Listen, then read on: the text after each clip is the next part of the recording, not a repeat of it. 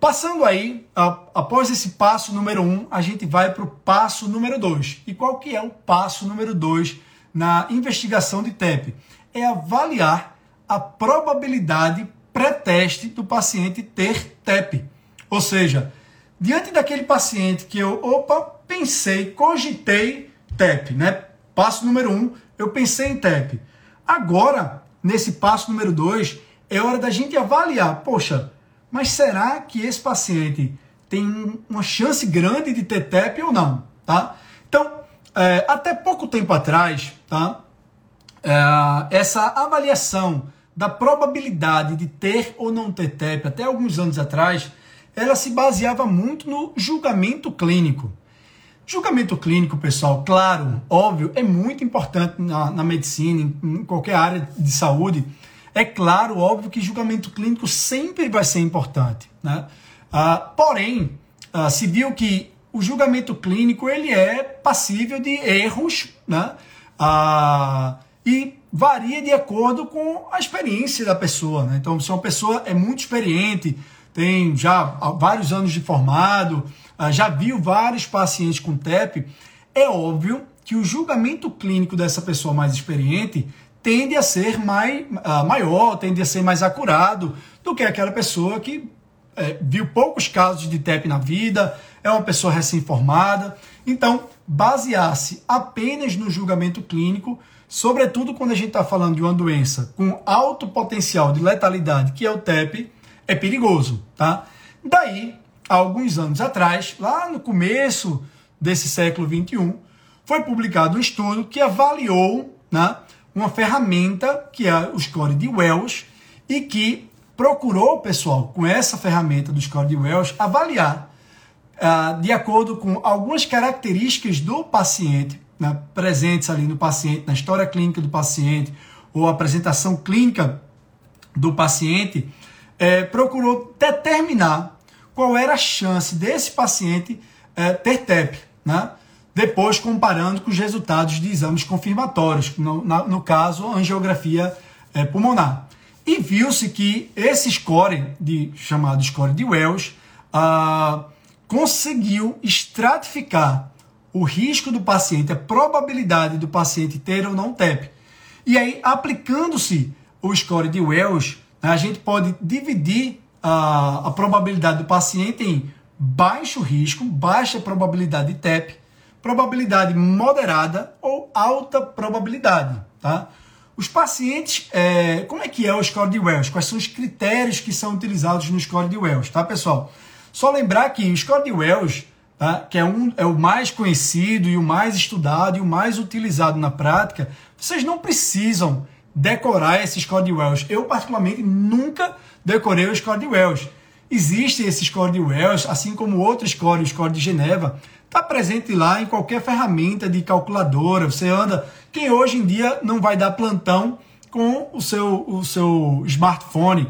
Né? No smartphone existem vários aplicativos de calculadora né? Ah, e quase todas essas calculadoras médicas têm hoje disponível lá a, a, em sua lista de, de ferramentas está lá disponível o score de Wells. Então você vai lá, calcula o score de Wells, o score de Wells leva em consideração o que, pessoal? Então, se o paciente tem antecedente de tromboembolismo pulmonar ou TVP, se tem uma frequência cardíaca acima de 100, se teve alguma cirurgia ou imobilização nas últimas quatro semanas, hemoptise, se tem neoplasia ou não tem neoplasia, se tem sinais clínicos de TVP, isso é muito importante, se leva muito em consideração, tem uma pontuação grande no score de Wells, sinais clínicos de TVP, e se o paciente, uh, e se TEP é o principal diagnóstico que você tem em mente, ou se não tem algum outro diagnóstico mais provável, que você acha mais provável.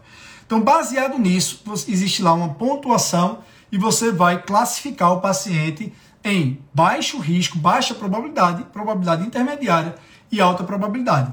Os pacientes que são categorizados no score de Wells como baixo risco, eles têm uma probabilidade de vir a ter TEP de 10 a 12%. Já os pacientes com probabilidade intermediária têm uma chance de ter TEP de em torno de 30%.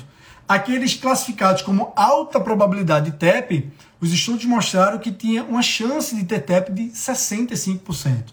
Então, por que, que é importante a gente tentar estimar a probabilidade pré-teste, pessoal, de o paciente ter ou não ter TEP?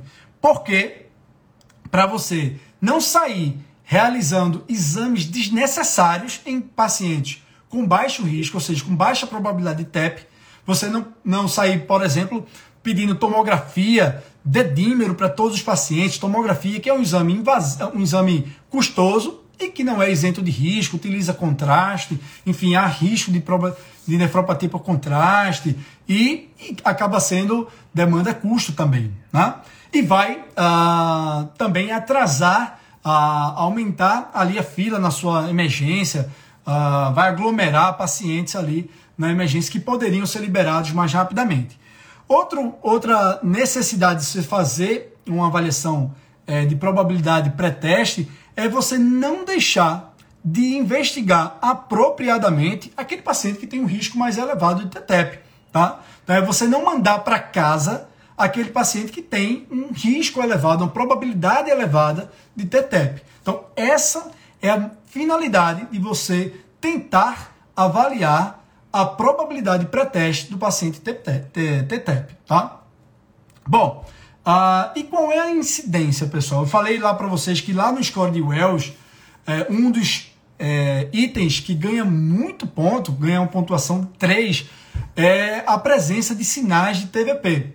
Até por, por isso porque a gente sabe que a principal causa de TEP, né, o principal sítio, a principal fonte de, de um, um êmbolo pulmonar, né, uh, de um coágulo pulmonar, é ali no território de veias profundas proximais. Tá? Então, ali território de ilíaca, território de, de veia femoral. Então, um paciente que tem uma TVP proximal de ilíaca ou femoral, estima-se que até 50% desses pacientes que têm TVP proximal têm também TEP, ah, acabam tendo TEP também concomitantemente. Daí porque a gente tem que ter muita atenção no paciente que tem TVP proximal, na possibilidade desse paciente ter TEP associado, tá? Então, segundo passo, pessoal, é avaliar a probabilidade pré-teste do seu paciente ter TEP, tá? E como eu disse, você pode utilizar, lançar mão de duas ferramentas, além do julgamento clínico, você pode utilizar duas ferramentas, o score de Wells, que é o mais estudado, Uh, e o score de Geneva, que é um score que tem muita uh, semelhança com o score de Wells, muda ali alguns, alguns poucos itens e que também provavelmente você vai acabar encontrando nesses aplicativos de, de, de calculadoras métricas, tá? Score de Wells, score de Geneva, como eu disse, não precisa decorar, eu nunca decorei, basta você consultar, tá? Essas ferramentas existem para serem consultadas.